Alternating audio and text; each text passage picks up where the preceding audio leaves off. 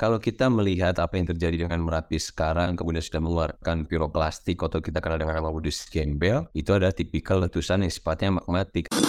Kalau kemudian periode letusan gunung berapi itu semakin sering, maka akumulasi dan volumenya semakin sedikit.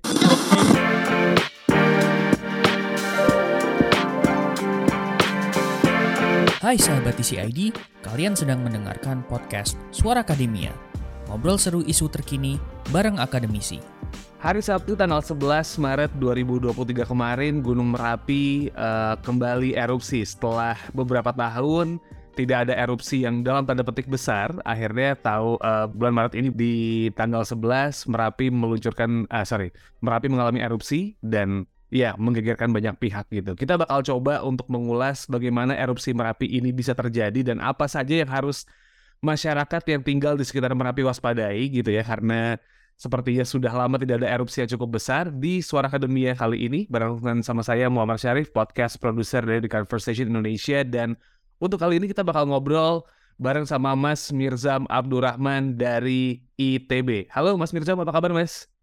Kabar baik Mas Ari, kabar baik semuanya. Oke, okay. Mas Mirza mungkin pertanyaan pertama dan jadi pertanyaan yang lumayan basic nih Mas. Um, kalau melihat erupsi tahun ini nih apa aja yang menyebabkan Gunung Merapi itu bisa jadi erupsi sampai ada keluar awan panas nih Mas? Proses alamiahkah atau proses yang udah wajar karena memang dia gunung berapi yang aktif atau gimana nih Mas? Iya, kalau kita melihat apa yang terjadi dengan Merapi sekarang, kemudian sudah mengeluarkan piroklastik atau kita kenal dengan nama Budus Gembel, itu adalah tipikal letusan yang sifatnya magmatik. Artinya memang suplai magmanya kemudian terus terjadi, wadahnya penuh kemudian keluar. Nah, kalau kita melihat gitu ya sebenarnya apa sih penyebab gunung api meletus secara keseluruhan tidak hanya Merapi gitu ya. Itu ada beberapa hal Mas Arif. Jadi yang pertama adalah produksi magma yang baru gitu ya. Jadi produksi magma yang baru itu selama dapurnya masih aktif, selama magma yang masih diproduksi, maka kelebihan magma yang baru ketika masuk ke dalam dapur magma yang sudah ada, maka dia harus dikeluarkan. Jadi di bawah Merapi bayangkan ada wadah gitu ya, hmm. katakan sebesar satu liter, kemudian ada injeksi magma yang baru. Kalau ketika itu kepenuh maka dia akan keluar. Nah itu yang terjadi namanya di bawah dapur magma. Ada yang namanya terjadi di dalam dapur magmanya sendiri. Hmm. Jadi kalau Merapi punya dapur magma kemudian mulai mendingin, kristalnya memisah, gasnya kemudian juga memisah di bagian atasnya. Ketika kemudian makin menggembung, kata seperti kita beli makanan gitu ya, lama kelamaan disimpan itu akan menjadi basi karena disimpan pasti menggembung ketika tidak mampu menahan lagi maka dia juga akan erupsi. Nah kedua kejadian ini yang terjadi di bawah dan di dalam dapur magma itu sifatnya siklus. Nah yang terjadi di Merapi pun sebenarnya demikian itu adalah sifat yang siklus.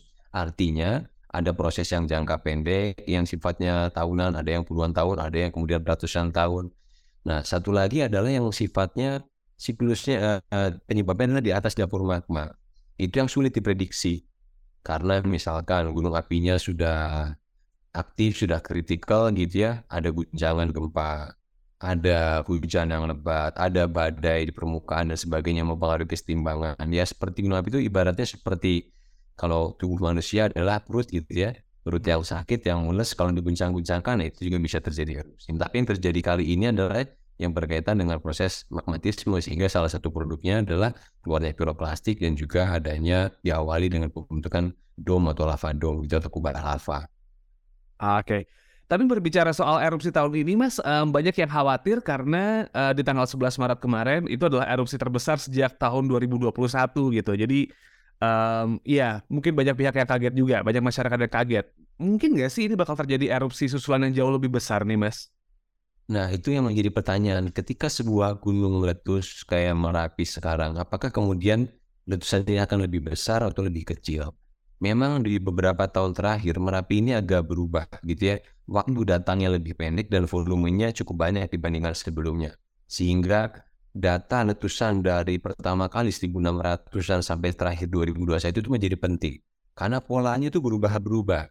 Nah, pola yang terakhir ini dalam 5-10 tahun terakhir itu waktu datangnya semakin sempit, kemudian juga volumenya juga pasti akan menyesuaikan. Tapi kira-kira begini, uh, interval Merapi itu kan uh, berubah uh, seiring dengan waktu gitu ya. Tapi seperti halnya Mas Sarif atau saya kita semua, kalau kemudian periode letusan gunung berapi itu semakin sering, maka akumulasi dan volumenya semakin sedikit. Hmm. Nah, itu itu itu poin penting gitu ya. Jadi kalau kemudian gunung api meletus sering, itu sebenarnya pertanda baik gitu ya, supaya, supaya tidak ada akumulasi energi, supaya tidak ada tidak ada volume yang yang berlebih. Kalau tidak meletus itu yang kita harapkan. Nah, kemudian karena kemudian setiap gunung itu kadang-kadang berubah dari waktu ke waktu, mereka kadang-kadang menggunakan pengalaman mereka yang lalu untuk kemudian mengamati atau beradaptasi dengan ini yang sekarang kok berubah sehingga muncul kekhawatiran. Tapi sebenarnya poin pentingnya adalah itu. Seperti halnya kita makan, seperti halnya kita marah. Ketika waktu datang ya semakin lama, makannya semakin banyak. Volume marahnya pun akumulasi energinya semakin besar. Tapi ketika dia pendek-pendek, itu berita baik. Ya begitulah cara kemudian Gunung Api melepaskan energinya secara perlahan dan juga bertahap. I see. So, um, secara prinsip dasar nih Mas Mirzam, ketika Merapi dari hari Sabtu kemarin, hari Minggu, hari Senin gitu, sedikit-sedikit mengeluarkan erupsi, justru itu malah dalam tanda petik pertanda baik ya, bahwa tidak akan ada erupsi yang boom gitu kalau melihat polanya gitu Mas. Ya, jadi itulah cara kemudian mengeluarkan energi perlahan-lahan. Sebenarnya kalau kita melihat tiga hari terakhir sebelum tadi malam ya, hmm. itu dari intensitas kegempaan, jangkauan, luncuran awan panas itu semakin berkurang. Tapi hmm. tadi malam kemudian tiba-tiba cukup panjang lagi, melebihi jangkauan aliran piroklastik yang sebelumnya. Ini apa maknanya? Seperti halnya kita gitu ya, kalau tubuh kita perut itu masih mual atau mules, itu dalam proses penyembuhan kadang-kadang mulesnya berkurang, gitu ya, mualnya berkurang. Tapi bisa nggak kemudian tiba-tiba kita muntah gitu ya di tengah penyembuhan? Oh itu bisa terjadi. Nah kemudian hal inilah, tapi bahwa tanda-tanda kemudian gunung api sudah mulai perlahan itu adalah Salah satunya intensitasnya berkurang, jarak luncurannya berkurang dan sebagainya. Apakah masih bahaya? Masih bahaya. Sesuatu bisa saja berubah. Karena tadi ya kondisi itu tidak langsung sembuh total tetapi perlu bertahap gitu ya. Nah ini yang kemudian kita perlu pahami bahwa proses itu perlu waktu. Kadang-kadang juga ada anomali yang meskipun sudah trennya menurun, kadang-kadang sesekali keluar masih cukup panjang alirannya dan sebagainya. Oke, jadi peran penting untuk melihat grafik bagaimana pergerakan Merapi ini juga jadi lumayan penting nih Mas. Tapi um, situasi iklim juga tidak menentu nih. Uh, kita sudah apa ya sudah paham lah bahwa kadang-kadang hujan, cuaca nggak bisa diprediksi, dan ada yang bilang um, cuaca di Yogyakarta itu juga menjadi salah satu hal yang harus diwaspadai melihat ketika uh, merapi sedang aktif-aktifnya nih mas. Ketika melihat cuaca yang lagi nggak bisa ditebak, masyarakat harus mewaspadai juga nggak sih um, dengan dua hal ini mas? Satu merapi lagi aktif, cuaca lagi nggak bisa diprediksi nih. Gimana nih mas masyarakat kalau harus menyikapi dua hal seperti ini mas? Di bahaya letusan gunung berapi itu termasuk merapi ada yang sifatnya primary, ada yang sifatnya sekunder. Hmm. Ya, tapi ada yang sifatnya tersier karena bukan kebutuhan gitu. Ya. Oke. Okay. Sifatnya primary itu adalah yang berkait, berkaitan dengan letusannya secara langsung. Hmm. Aliran lava, aliran piroklastik, jatuhan abu vulkanik. Nah, yang sekunder itu kadang-kadang tidak berkaitan langsung, Mas Mas Arif.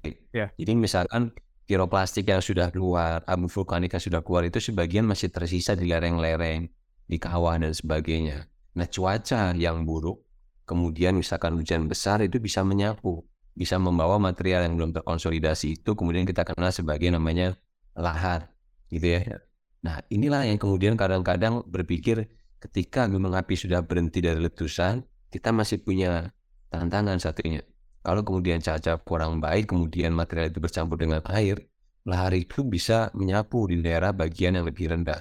Meskipun di daerah yang bagian rendah itu tidak hujan, tetapi di kemudian di puncak Merapi hujan, itu bisa menjadi berbahaya. Gitu ya. Makanya Merapi di beberapa aliran sungai yang hulunya itu di puncak Merapi, kita banyak sekali eh, deposit aliran lahar itu luar biasa. Kadang-kadang menimbun apa pun, ya truk, iya perumahan, ya kadang-kadang juga ada orang yang di sana dan sebagainya. Itu bahaya sekundernya. Nah, tapi pengalaman kita dari beberapa kejadian yang lalu, misalkan Semeru, kemudian Krakatau, kita pun cuaca buruk pun harus diwaspadai.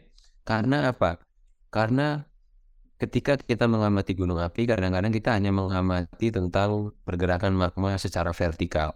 Ketika magma bergerak ke atas, bagaimana ketika magma itu berhenti di dekat permukaan, sehingga dia seolah-olah sedang tidak ada aktivitas dan hujan yang besar lereng yang miring itu bisa menyebabkan terjadi ketidakstabilan yang suatu waktu lava dome itu atau kubah lava bisa kolap bisa bisa longsor ketika longsor terjadi dengan tiba-tiba ada tidak ada pergerakan magma yang terjadi ada seperti minuman bersoda botolnya dibuka gitu ya maka Ya. akan terjadi letusan. Itu yang terjadi di anak Krakatau. Atau hujan besar, gitu ya. Hujan besar itu bisa me- apa, membuka tutup gitu ya, mengerosi yang tadinya tudung atau penahan supaya magma itu tidak keluar. Karena tudungnya itu dibuka, dierosi, maka kemudian magma itu bisa dengan bebas karena tidak ada penghalang lagi. Itu contohnya di kasus yang Semeru yang terjadi eh, letusan terakhir di Hawaii juga demikian. Maka dari sini kita belajar banyak hal gitu ya bahwa tidak hanya pergerakan magma tapi faktor eksternal seperti cuaca dan lain-lain itu pun perlu diwaspadai karena itu tidak kita amati tetapi bisa men-trigger gitu ya sesuatu letusan atau dampak yang bisa juga cukup fatal. Oke. Nah, Mas Mirza, kita berbicara soal langkah mitigasi nih sekarang. Eh, kalau kita ngelihat eh, BNPB atau mungkin pemerintah Provinsi DIY sudah mencoba untuk melakukan langkah-langkah tertentu nih. Melihat erupsi yang sekarang nih Mas, kira-kira langkah apa aja yang bisa diambil ya buat ngamanin masyarakat sekitar eh, sekitar Merapi nih akibat erupsi yang terjadi beberapa hari yang lalu. Kalau DIY kayaknya nggak kena ya, mungkin Jawa Tengah yang lebih eh, terdampak gitu, Magelang, Boyolali. Apa yang harus dilakukan oleh pemerintah nih Mas?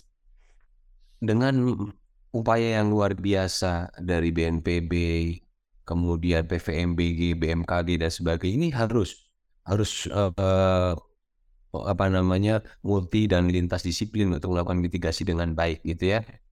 Nah, misalkan kita mereka sudah mendelineasi area yang akan terpapar aliran piroplastik atau lahar, maka kita tidak berada di dekat sana. PVMBG sudah melakukan monitoring yang kemudian masyarakat pun sudah bisa melihat secara langsung di dalam aplikasi Magma Indonesia. Tapi masih ada satu lagi gitu ya, bahwa dari kejadian beberapa letusan itu kadang-kadang informasi yang sudah bagus itu kalau tidak sampai kemudian ke pemakai yang ada di sana itu menjadi PR Mas Arif gitu ya. Oke. Ya, informasinya ada gitu ya. Kalian harus mengapa dan harus ke mana dan sebagainya. Tetapi tidak semua area itu kemudian satu terjangkau jaringan internet. Yang kedua, ya tidak semua bisa membaca itu. Artinya perlu orang yang bisa menyampaikan, gitu ya. Dan kemudian budaya kita di Indonesia itu masih didengar siapa yang menyampaikan, gitu ya. Maka peranan kuncen pun menjadi vital, gitu ya. Karena kuncen itu atau sesepuh itu kadang-kadang lebih didengarkan daripada teknologi canggih.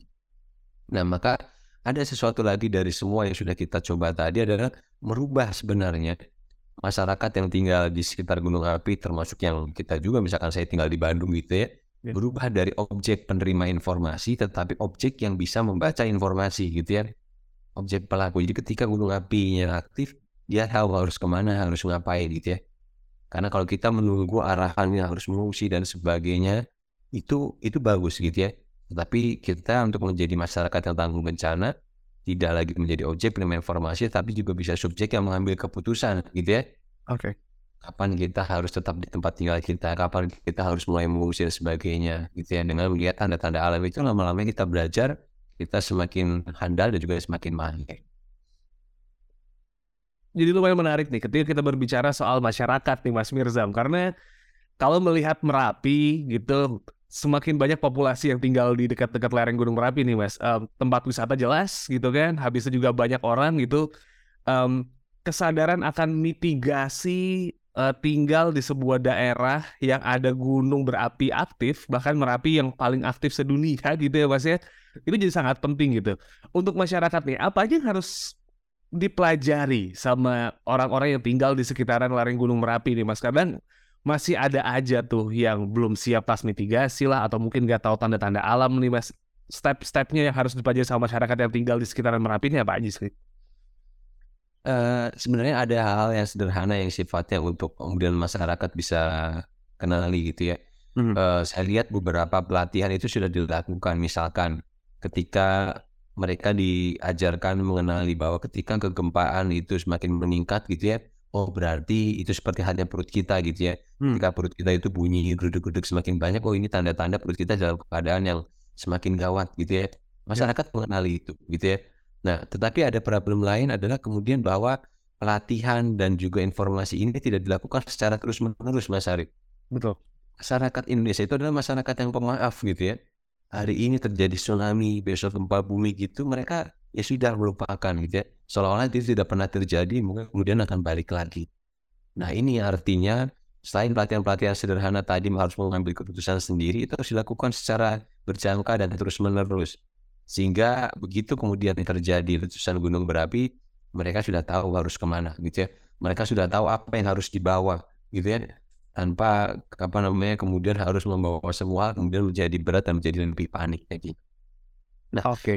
pengalaman-pengalaman itu nah uh, Mas Asarif saya pikir hal-hal sederhana yang informasi sebagai contoh. Misalkan ya ketika tinggi kolom erupsi itu semakin tinggi lama-lama berarti itu energinya akan semakin meningkat. Ketika kemudian letusan semakin berkurang tingginya berarti kemudian gunung api ini sudah berhasil melepaskan energinya. Ya hal yang sederhana seperti itu. Kalau kemudian berasosiasi dengan musim yang tidak bersahabat seperti sekarang mereka sudah tahu itu kalau sudah musim hujan yang besar ini pasti mereka akan menjauhi tapi kadang-kadang ya berat juga gitu ya karena satu sisi mereka harus menghindar, satu sisi ini berkaitan dengan kebutuhan sehari-hari. Nah ini terus harus dilakukan secara terus menerus dan kita saling mengingatkan satu sama lain. Ya. Soalnya ada kejadian sering banget gitu ya, uh, Mas Mirza ketika bencananya sudah uh, landai, memungkinkan untuk pulang ke rumah masing-masing, tidak mengindahkan kejadian-kejadian yang lalu tuh mas. Ini masyarakat sering terjadi kayak gitu. So ya artinya memang pelatihan terus menerus harus di apa ya harus dilakukan supaya masyarakat lebih aware ya. Iya betul mas. Apalagi bahaya yang tadi saya sampaikan yang sifatnya sekunder itu gunung apinya benar-benar sudah tidak meletus gitu ya, tetapi masih menyisakan abu vulkanik yang berada di lereng merapi. Maka ketika di, di puncak itu hujan, di jauh di hilir itu tidak hujan, kita semua suka lengah jadinya. Hmm jadi kadang-kadang bahaya sekunder itu bah lebih bahaya dari bahaya primer. Ketika bahaya primer terjadi, gunung api batuk-batuk, keluar lava, piroklastik, itu pasti mengungsi. Tapi begitu sudah reda, masyarakat akan kembali lagi. Di sungai kemudian ada yang ngambil pasir, ada yang balik ke kebun dan sebagainya. Tiba-tiba di bagian hulunya ini itu lebih sulit diantisipasi. Karena tadi bahwa bahaya seolah sudah selesai ketika gunung api itu sudah padam tidak aktif.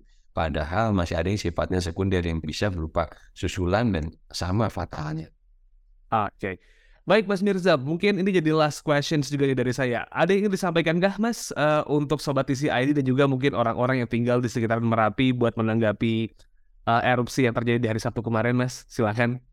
Iya, saya pertama berempati dengan kejadian letusan yang ada di sana gitu ya. Tetapi gunung api yang ada di Indonesia adalah salah satu tempat terbaik yang untuk belajar memahami gunung api. Ya, kita sadari bahwa gunung api lahir jauh sebelum kita, maka sudah saatnya yang kemudian kita beradaptasi, gitu ya. Maka tujuan kita adalah bukan kemudian melaksanakan gunung api, tetapi mengenali dengan lebih baik kapan meletus, kapan dia istirahat, kalau meletus ke arahnya ke mana dan sebagainya. Maka tujuan kita adalah pada akhirnya hidup berdampingan dengan harmoni dengan gunung api, gitu ya gunung apinya meletus kita bisa berkegiatan dengan aman. Kalau api tidak meletus kita bisa mengambil manfaat yang sudah diberikan dari letusan gunung api tersebut. Itulah kira-kira gitu ya tujuan kita belajar bersama sehingga gunung api itu memberikan manfaat bagi kita semua yang tinggal di daerah gunung api. Oke. okay. Kalau begitu Mas Mirza Abdurrahman dari ITB terima kasih untuk banyak informasinya Mas dan juga banyak knowledge yang didapat nih ya Mas ya. Dan juga buat sama TCID kalau misalnya emang pengen tahu um, apa ya salah satu kenapa gunung berapi itu bisa meletus terus juga um, alasannya kayak gimana Mas Mirzam sempat nulis di The Conversation Indonesia tinggal cari aja di kolom searchnya website TCID ketik aja mengapa gunung api meletus itu tulisannya Mas Mirzam bisa dibaca di situ Right, saya podcast producer dari TCID. My name is Wabar Syarif. Cabut, undur diri dulu.